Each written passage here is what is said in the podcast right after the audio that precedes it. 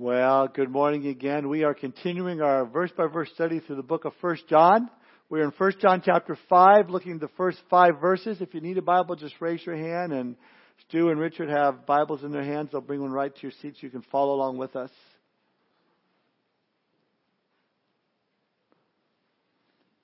First John chapter 5, the first five verses.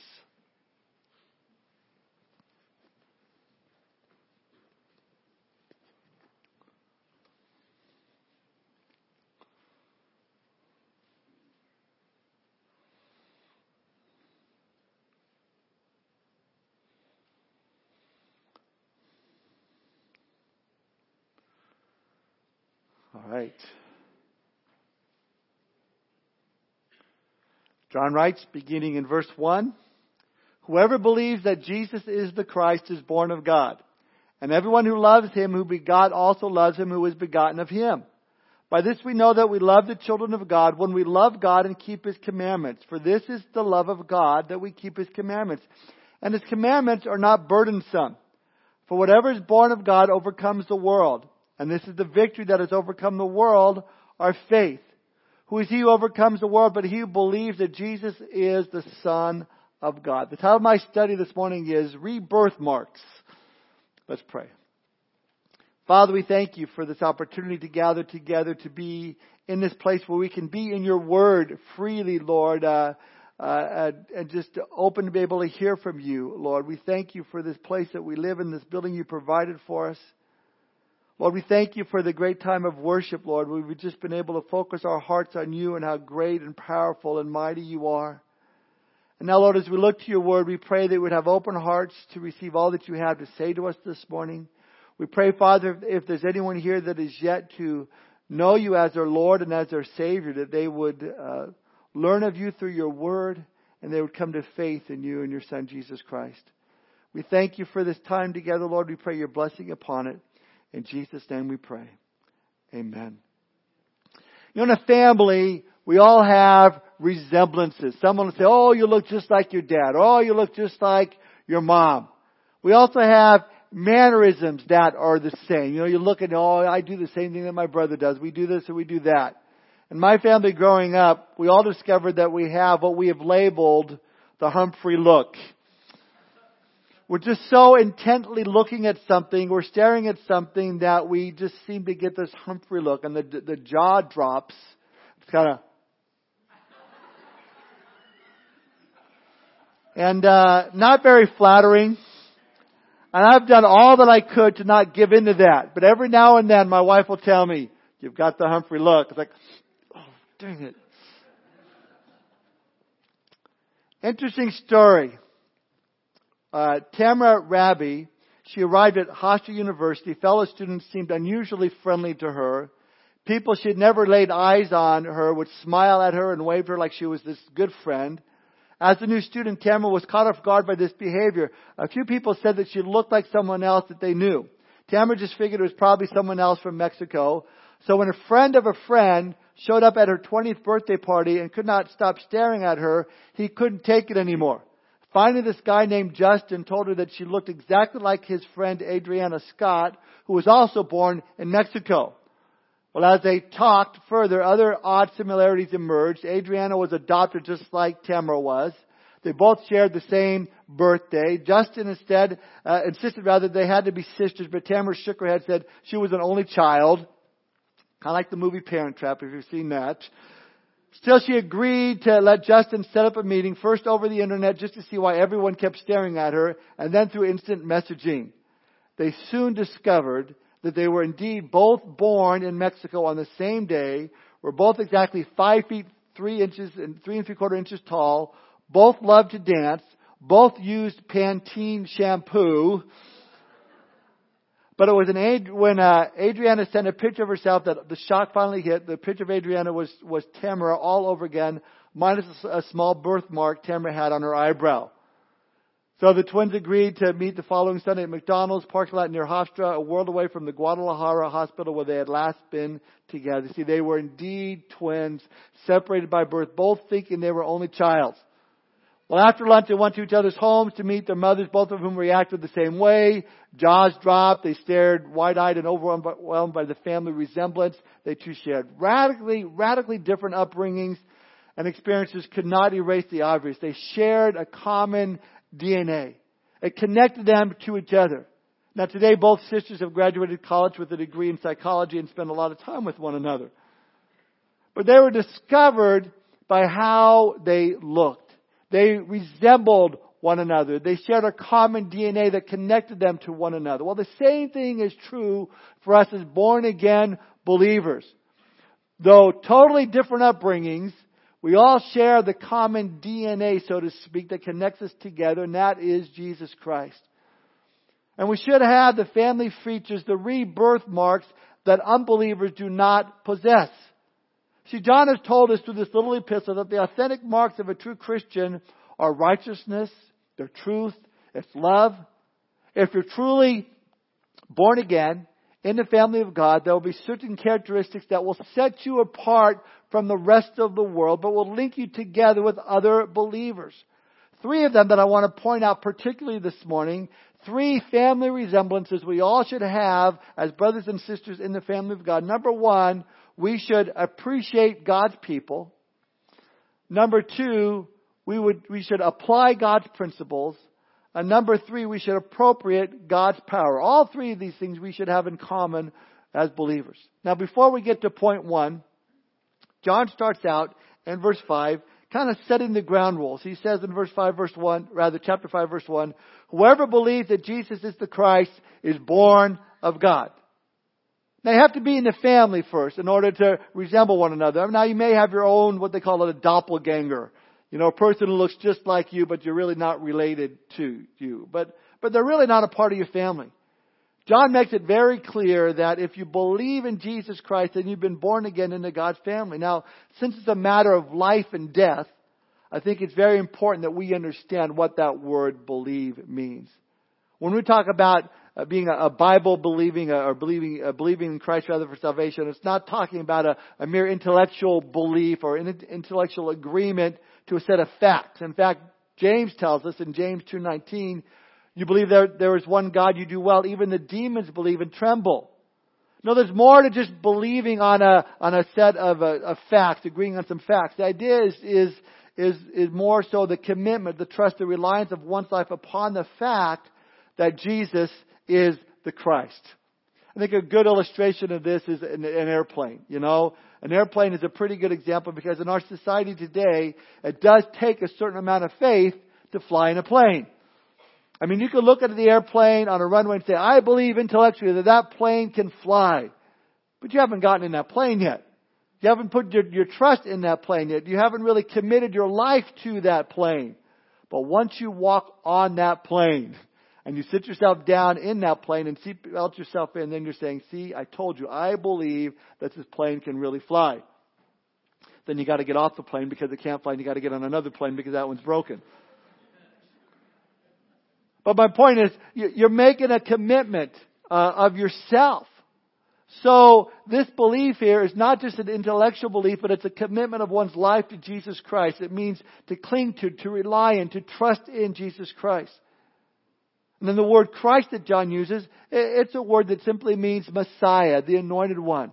So John says, first and foremost, you need to make sure you're part of the family of God. How do you do that? Well, you need to believe. You need to have committed yourself to the truth that Jesus is the Christ, the anointed one. And if you have, then he says you are born of God.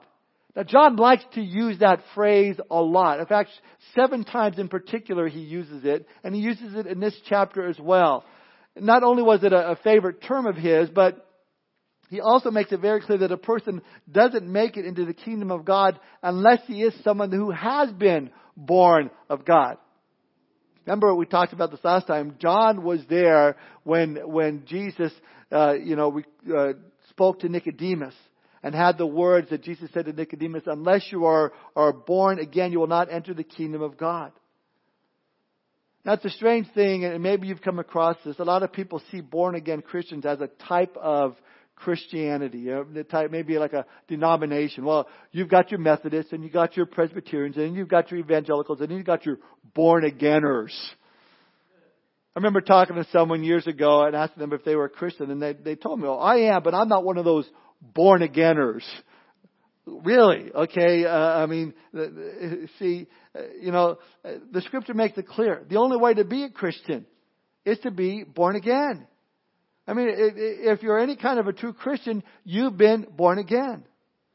See, the great eternal question that God's going to ask is, well, are you Methodist? Are you Presbyterian? Are you Calvary Chapel? No. Have you been born again? Have you become a part of the family? That's the issue. Ray Stedman answers it so well for us when he writes, Everyone who believes that Jesus is his Lord, his supreme concern and authority in life, the one around whom his life is built, that one is in the family. I like that. See, John is saying that it all comes down to family resemblance. There'll be certain rebirth marks that we all will share. Your life will be one that is marked by a life of obedience. John said that in chapter 1, verse 5, all the way to chapter 2, verse 6. He said your life is going to be marked by one of love. He said that in chapter 4, and truth, and he says that again in chapter 5. Now, why would John use these marks or characteristics to determine fellowship and family resemblance? Well, the answer is simple, because our life should be patterned after God. It should resemble God. You see, according to Genesis 1, 26 and 27, we were created in the image of God. We have certain characteristics patterned after God. We have a, a brain to reason with. We have a heart to feel. We have a will to make decisions. Now we sometimes refer to those aspects of our personality as our mind, our emotion, and our will. But when a person is born of God, born again through faith in Jesus Christ, God's Spirit comes into their life to live forever. And then she or she has that fellowship with God through reading the scriptures, studying through prayer. And as a result of the Holy Spirit in their lives, they're able to control their heart, their mind, and their will. And what happens is we become more and more like our God, like our Savior. See, a, a spirit controlled mind knows and understands the truth. A spirit controlled heart feels love. A spirit controlled will will incline itself to obedience. All these things of being born of God, we will, being born of God, we will have in common. In other words, if you're a true believer, born again believer, then you will have a family resemblance to Jesus Christ. I mean, Jesus is truth. Jesus is life. Jesus is love. And most of all, Jesus was obedient even to the point of death, death on the cross. Truth, love, obedience are three marks of one package. It's your rebirth mark, your born again mark. It proves you have, have fellowship and relationship with Jesus Christ. But John takes it a step further, and that's where we finally get to point number one. If you're truly born again into the family of God, there will be other characteristics that set you apart from the rest of the world. Number one, you're going to have an appreciation for God's people. You'll appreciate God's people. Look now at the last part of verse one. He says, everyone who loves him, who begot also loves him who is begotten of him. Let me read that in the New Living Translation all of verse 1. Everyone who believes that Jesus is the Christ is a child of God, and everyone who loves the Father loves his children too. You notice this is the point John has been driving home over and over and over again. If you say you love God, then you're going to love his kids. I mean, you can't say to some dad, man, man, I really love you, but I hate your kids. I mean, man, they're terrible. No, if you really love the dad, you're going to want what's best for his kids.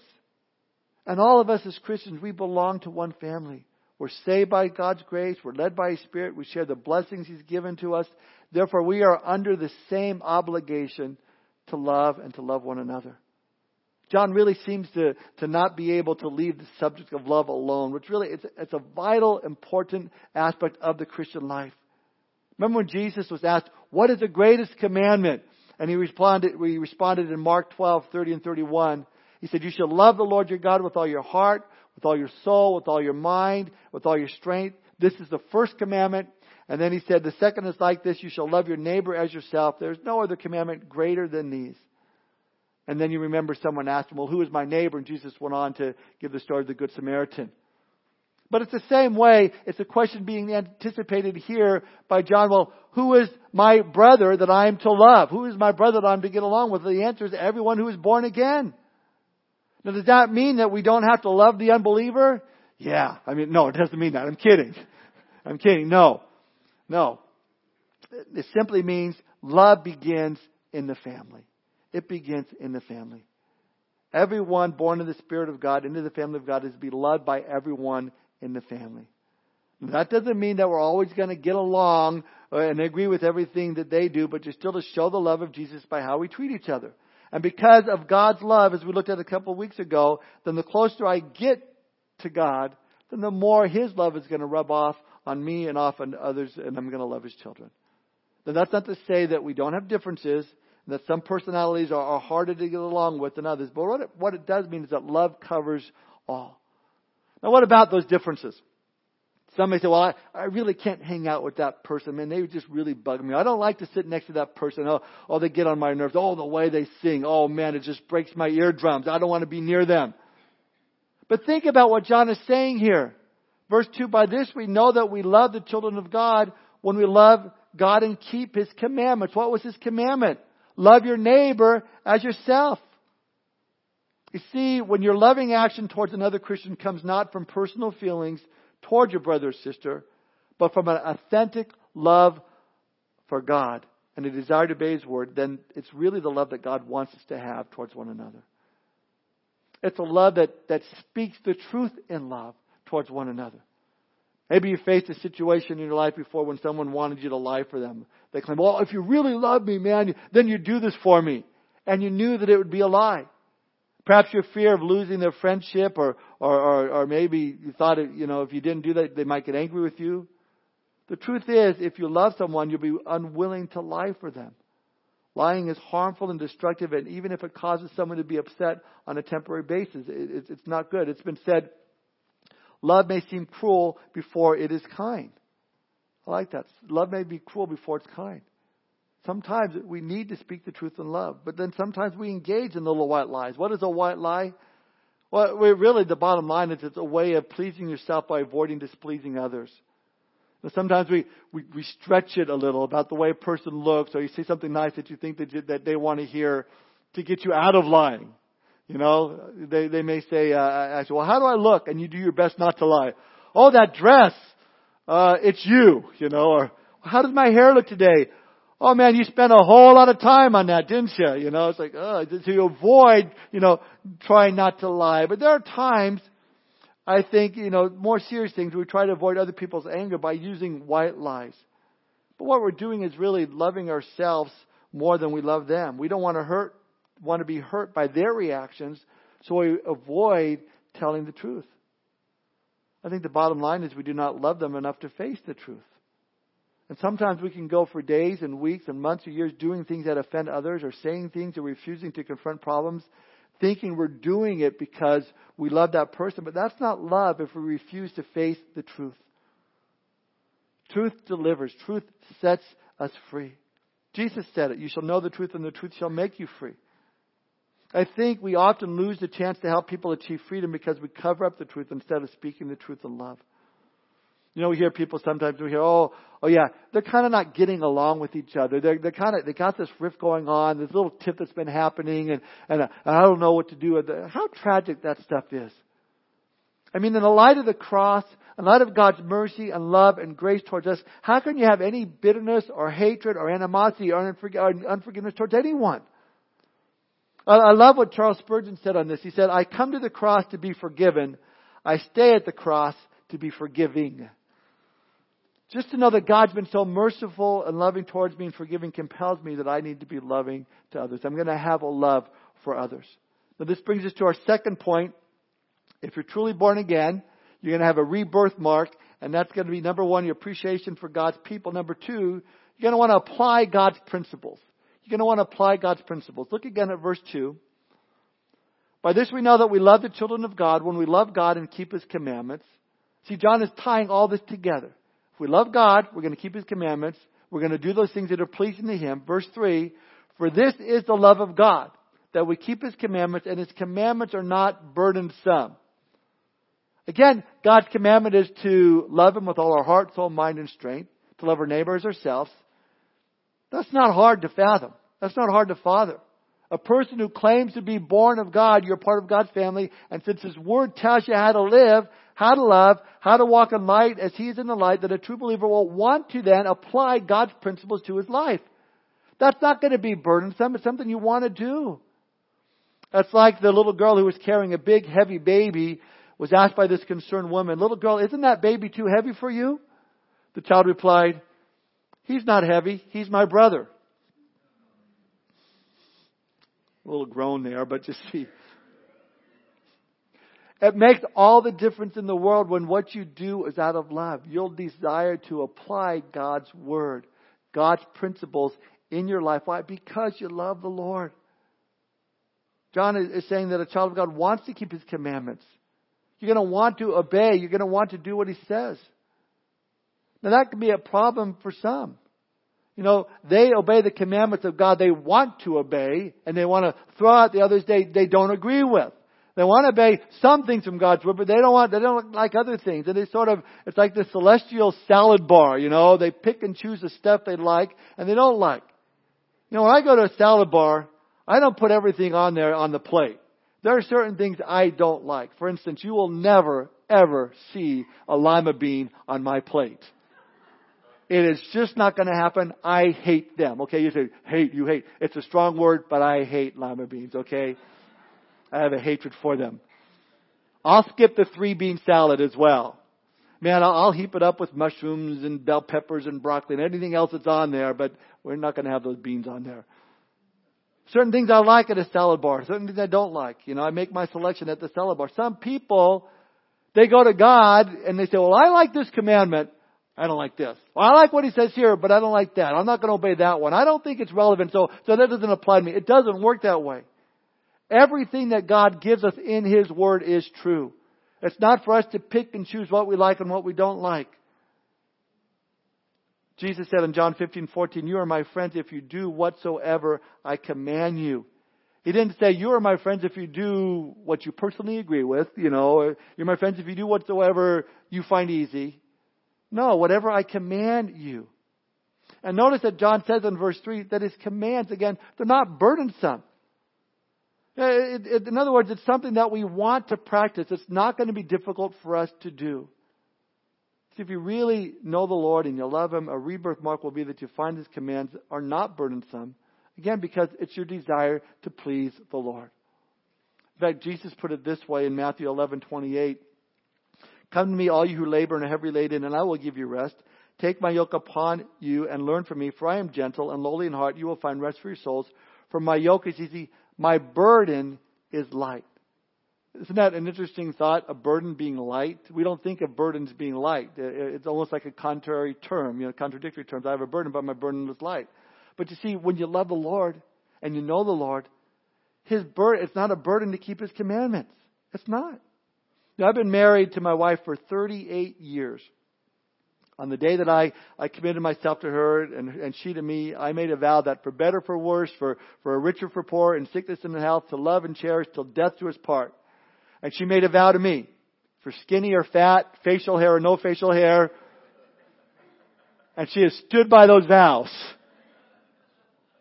So far. But I also made a vow to her that I would be faithful to her and I would never be with any other woman.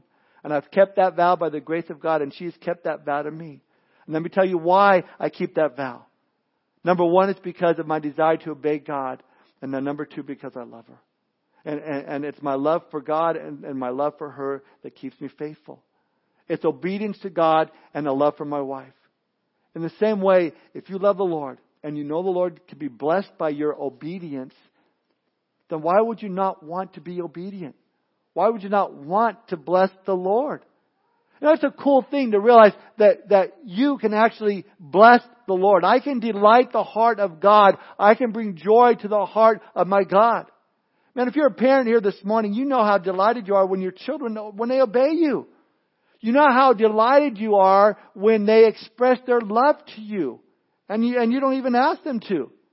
Perhaps even when they don't want anything from you, when it's not Christmas time. Because at Christmas time, it's, oh, I love you, Dad. You're such a great dad. Man, wouldn't it be great to spend family, dad, father, son time together playing the new Xbox you want to get me for Christmas? Christmas time, they try and butter you up. But when they come to you and they hug you and they say, Dad, I just want to tell you how much I love you. Man, that blesses me. And they want nothing in return. I believe it's the same way with God. That, that His heart really rejoices when you, for no other motive, no other reason, just from the depth of your heart, turn to God and say, Oh, Lord, I just want you to know I, I love you so much. And you mean what you say. And you think about how good He is and how, how merciful He is and how wonderful He is and what He's done for you and how kind He is and compassionate. And you're driving down the road and you're just thinking of these, these things and going, Oh Lord, I just love you so much. Or you're worshiping the Lord here on Sunday morning and, and the song ends and you're still in that place of worship and you go, Oh Lord, I just love you so much. Thank you. Thank you, Jesus. You crawl into bed at night, get into the covers and it's warm and it's nice and the pillow's soft and you go, Oh Lord, you're so good to me. So wonderful. I love you. See, what we do, we do out of love, and therefore His commandments are not burdensome. And we bless Him when we show that love to Him. Maybe if you don't love the Lord as you ought to, obeying His commandments would be a real hardship for you, a real drag on you, and, and something that, that you feel is ruining all of your fun. If that's the case, then you need to, to change your attitude. You need to fall in love again with Jesus Christ. They can turn your life around. Jesus said in John 14, 15, If you love me, you will keep my commandments. Do you love love him, then you're going to obey his word. Remember, John said in 1 John 2 5, if anyone obeys the word, God's love is truly made complete in him. This is how we know that we are in him. Now, of course, before I can obey His Word, I have to know His Word. I have to study His Word. I have to get into the Word. That means I have to make a commitment to myself to Bible study, memorization, committing myself to learning the Word of God. And sadly, there are many who have allegedly made a commitment to Christ have never learned how to study the Bible. They've never really spent any time in the Word on a daily basis. Listen, if you don't have, have, have the Word of God in your heart, you're going to be a sitting duck for the snares and the temptations of Satan. The scripture tells us in Psalm 119 verse 11, Your Word have I hidden in my heart that I might not sin against you. I think when I first came to Christ, I started memorizing verses from the Bible, and you know, some 37 years later, I still know those verses. They're still there. And I'm so glad I filled up some memory banks with something that's worthwhile than the other stuff that's in there. Know the Word of God. Let it get deeply ingrained into your mind and your heart. Paul wrote to young Timothy and said, Study to show yourself approved unto God, a workman that does not need to be ashamed, rightly dividing the word of truth. Get in the Word, study the Word, know the Word, apply the Word. And that's a mark of someone who's truly born again, born of God. You're going to uh, apply God's principles. This brings us to point number three. You're going to appropriate God's power. Going to appropriate God's power. You know, it's that time of year again when we go to put up the Christmas lights. For me, personally, you guys may enjoy it. There's no more frustrating of a task that I have to do.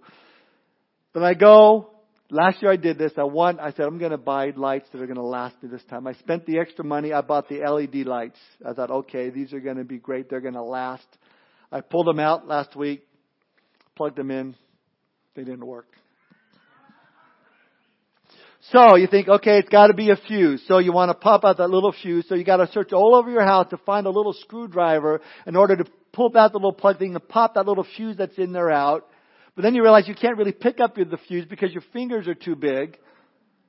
So then you find some tweezers, then you finally get that little fuse out, and then you find the other fuse, the new one, and you put that in there, you plug it in, you plug it in, and it doesn't light up.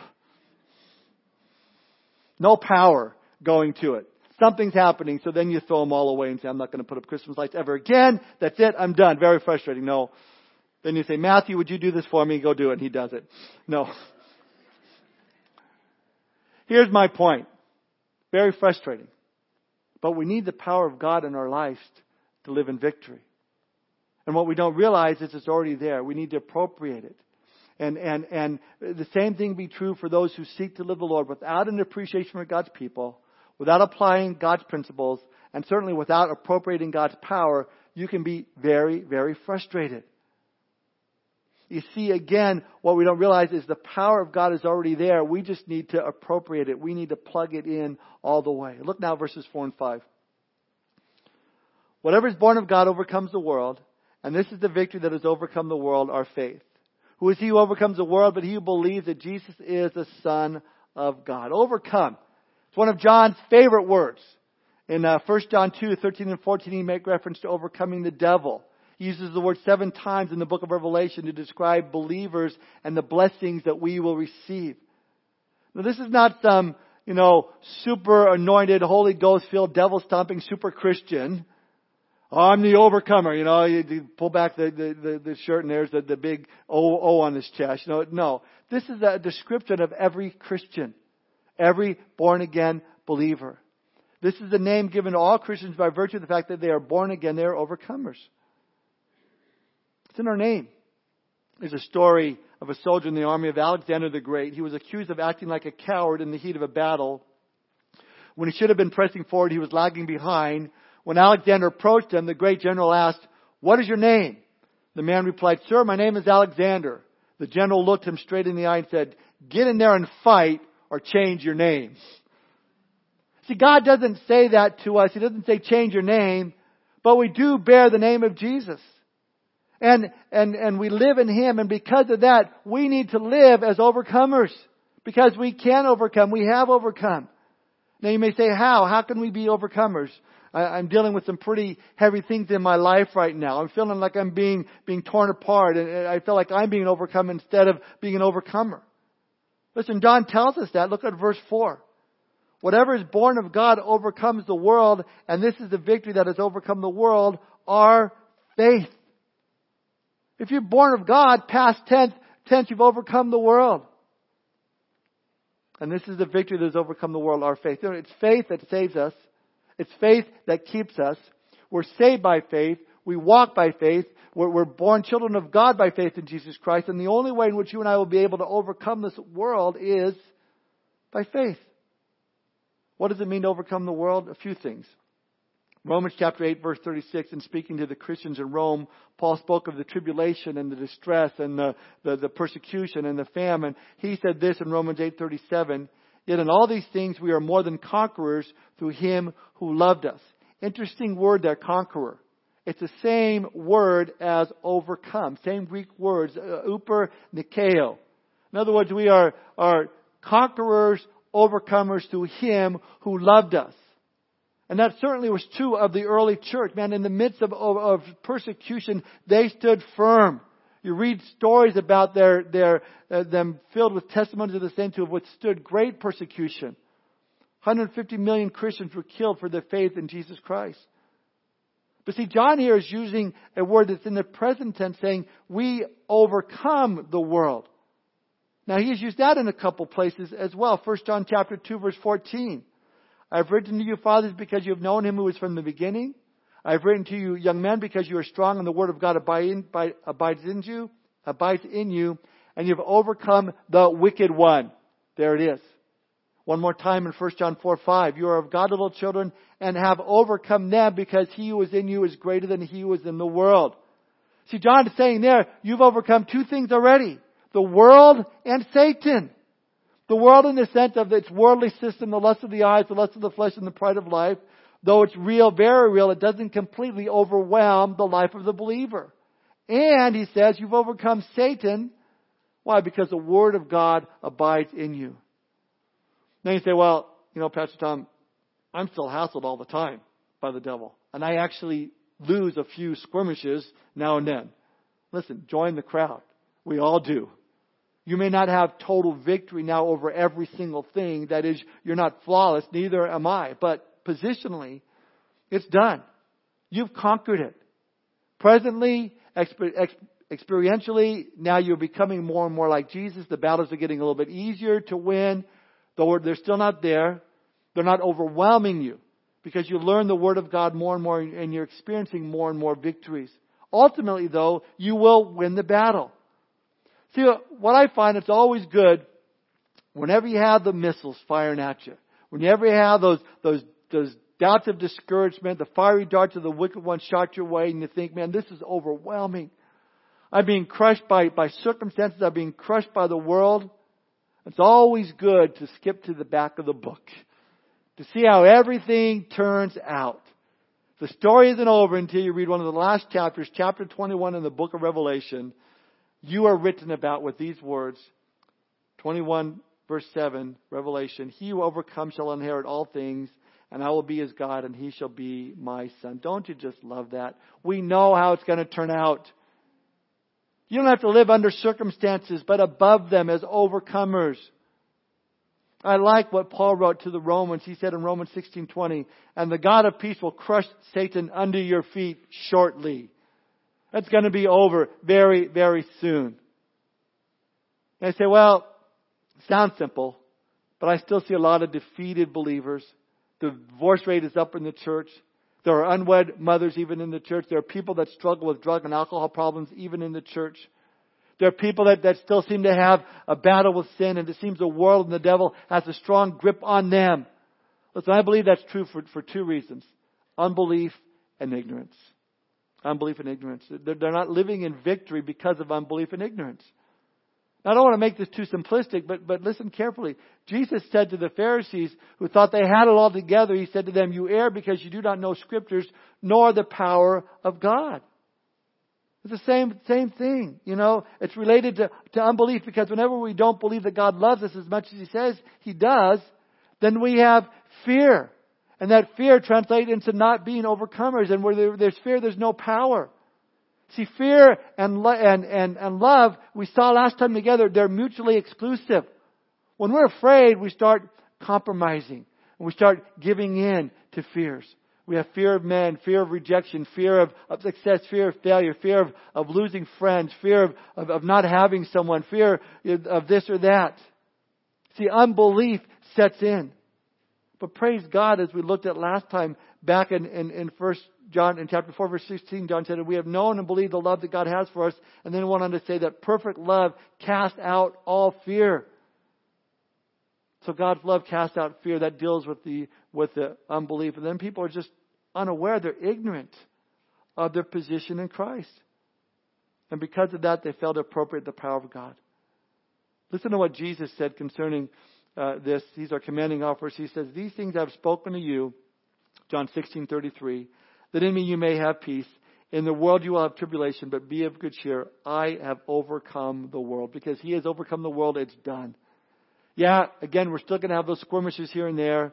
And Satan's going to use those allurements of the world, and we're going to get bogged down, and we're going to fail, and we'll fall from time to time, but it doesn't crush us.